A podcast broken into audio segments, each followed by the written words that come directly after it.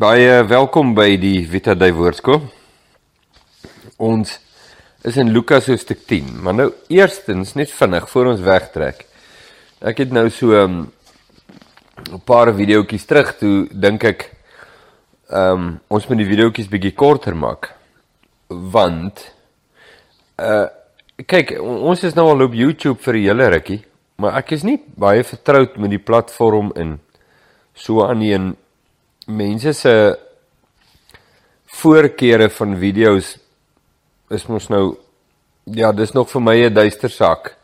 Want dis nou oor die aanbieding, die tipe aanbieding, die lengte van die video en so aan en so aan. En ons is baie geseënd op hierdie kanaal want die aanbieding is is verskriklik elementêr. Daar's geen editing in die video's nie. Ehm um, ek sit nou hier vandag op my bank Die agtergrond uh, is nou regtig niks om oor toe te skryf nie. Ehm um, Ja, so al daai tipe goedjies op ons video's werk, jy weet, dit is net nie daar nie en ek is ek is so dankbaar dat ondanks al daardie gebreke en so aan en uh onverfynthede uh is daar soveel mense wat inskakel op die kanaal en dat jy deel is van ons kanaal en dat jy die videoetjies kyk. Ehm uh, mense vra nou vir my, maar hoekom moet die videoetjie so kort wees? En dit was die ander ding wat my geplaat want ek het gevoel as dit te lank is dan mense kyk nie na 'n lang video nie. Maar dit lyk vir my hier op Vita Day doen mense dit 'n bietjie anders. En dit is uh, wonderlik. Ek baie baie bly bly om te hoor die laaste videoetjie wat ek gekry het was iemand vra, maar hoekom hoekom is die video's nou so kort? Uh en dan dink ek, joh, dis eintlik 'n genade. Want ehm um, die bietjie ondervinding wat ek het, vra mense gewoonlik hoekom is die video so lank? Maar jy vra hulle hoekom is dit so kort en dis kosbaar. Baie kosbaar. Baie dankie daarvoor. Goed. Ek wil nog steeds my oog op die oorlosie hou, maar ek sal dan nou nie so krampagtig wees om dit kort te hou. So, baie dankie. Wonderlik. Wonderlik. Ehm um, Martha en Maria is die gedeelte waarna ons kyk vandag. Die vorige gedeelte was die gelykenis van die barmhartige Samaritaan. En uh en Jesus wat eindig die gesprek eindig met nou toe. Doen wat jy weet is reg. Nou ja. Vers 38 Lukas 10 en op hulle reis het Jesus in 'n sekere dorp gekom en 'n vrou met die naam van Martha het hom in haar huis ontvang. En sy het 'n suster gehad met die naam van Maria. Die het aan die voete van Jesus gesit en na sy woord geluister. Maar Martha was baie besig om alles klaar te maak. Sy kom toe daar staan en sê: "Here, gee U nie om dat my suster my alleen laat bedien nie. Sê dan vir haar dat sy my moet help." Dit klink soos 'n situasie in my eie familie. Maar Jesus antwoord en sê vir haar: "Martha, Martha." Dit is vir my snaaks. As Jesus nou die dag eers nou sê: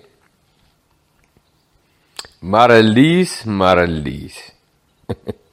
of Rickert, Rickert. Wat ook al jou naam is. Martha, Martha. Jy is besorg en verontrus oor baie dinge.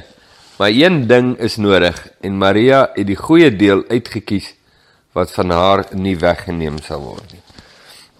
Ek is so bly Lukas het hierdie geskryf want in in die verlede het ek nou al gehoor mense gooi hierdie gedeelte nou rond en sê ja, maar dit is belangrik, jy weet, um, as mense nou gaan kyk na die na die praktiese implikasies, hier's gaste in die huis en die gaste moet versorg word en dit is belangrik en eh, weet en En dan kyk jy ou dalk heeltemal mis wat hier besig is om te gebeur. En wat is die spyker wat Jesus so op die kop slaan hier? Martha en Maria. Goed. Maria en Maria gaan sit by Jesus se voete. Martha hardloop rond en doen nie goed. Nou dat jy goed moet gedoen word. Maar ek het 'n spesmaas dat wat hier besig is om te gebeur is. Maar Maria het in haar hart 'n ontwaking wat Martha dalk op daardie oomblik nie het nie. En dis my spesmaas. En hier is my motivering. Die ontwaking in Maria se hart gaan oor waarskynlik gaan oor wie Jesus is. En hulle het 'n honger na die koninkryk en sy het 'n honger na God. Maria, maar ek glo Martha ook. Maar Maria het 'n honger na God, maar ek vermoed daar's 'n ontwaking in Maria se hart oor wie Jesus is wat dalk op hierdie oomblik nog nie in Martha se hart was nie. Kom ek gee jou die idee. Waarna beer ek? As jy Jesus moet ontvang, Jy kan hom op een van twee maniere ontvang in jou huis. Dis nou waar ek wil afkom. Wil nou 'n scenario skets. As jy Jesus moet ontvang bloot as 'n gas. Jesus die gas. Hy's 'n hy's 'n gewone man. En jy maar hy's 'n belangrike man want almal hou van hom en hy's op die radio en op die TV en oral en hy preek en mense praat oor hom. So hy's 'n taamlike celebrity van die dag. Uh, en en jy moet hom ontvang. Dan dan sal jou klem nogals wees op die korrektheid van hoe jy hom ontvang. Jou klem sal wees dis so 'n belangrike gas wat hier in jou midde is dat die uh, skilferkoekies en die poffertjies moet presies reg wees en die tafel moet reg gedek wees die indruk wat jy moet skep van hier's hom nou belangrike mense hier moet darm nou reg wees. Die ontvangs moet volgens protokol plaasvind. Dis belangrik. Jesus die celebrity in my huis moet hom op 'n manier ontvang. Maar sê nou maar dit begin in jou hart ontwaak dat die persoon wat hier in jou huis is is nie net the the man of the hour volgens uh, populêre opinie nie. Sê nou maar in jou hart besef jy dat hierdie is God.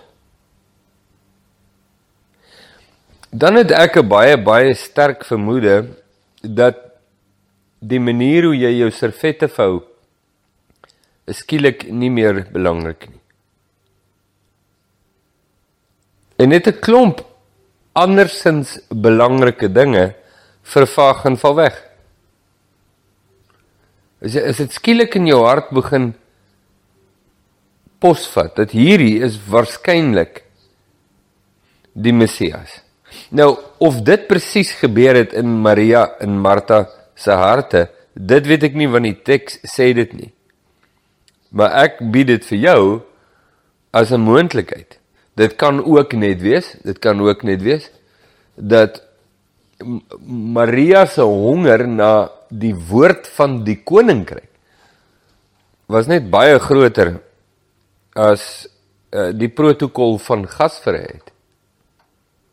En uh, en dat dit die wrywing is en dat Jesus dit uitlig. Dat Jesus vir Martha sê Martha Martha Jy's bekommerd oor baie dingetjies. Ehm, um, maar dit wat regtig belangrik is, moet jy meer aandag aan gee. Dit kan bloot net dit wees. Wat ons natuurlik nou by 'n volgende punt sou uitbring en dit is ek sit nou in gesprekke met baie baie mense oor baie situasies en dis gewoonlik behoeftige of situasies van behoefte in mense se lewens, huwelike. En dan besef jy maar 'n mens kan hom in 'n tis opwerk oor 100 goed. In plaas van dit wat regtig regtig belangrik is. En dat mense en dit lyk vir my in die meerderheid geval is dit vroue. Vroue is 'n groot kwaal. Kry dit by mans ook, maar by verre by verre meer by vroue. Hulle hulle vat aan mekaar goedjies by en verhef die goedjies wat hulle byvat tot 'n ontsettende hoë posisie. Um van belang en dit plaas ontsettend druk op hulle en ek wonder net in my hart het dit nie maar ook 'n bietjie te doen met wat mense van my dink nie en wat my reputasie gaan wees onder die kinders in die bus soos die oom gesê het. Um ek wonder of dit nie daarmee te doen het nie want ek weet uit my eie familie dan sal dan sal die groot mense vreeslik reg staan en eintlik omdat ek die gesprekke nou in die gange ook ken in my familie. Eintlik na alles gesê is dan kom dit neer op hoe vertoon ek, wat dink hulle van my en hoe vergelyk ek met die ander een? Hoe vergelyk die sussie met daai sussie? En dat dit eintlik maar 'n baie selfgesentreerde saak is in 'n ou se hart in hoekom jy dinge doen. Maar hoe dit ook al sê, Jesus lig vir Martha uit. Een ding is nodig. Een ding is nodig.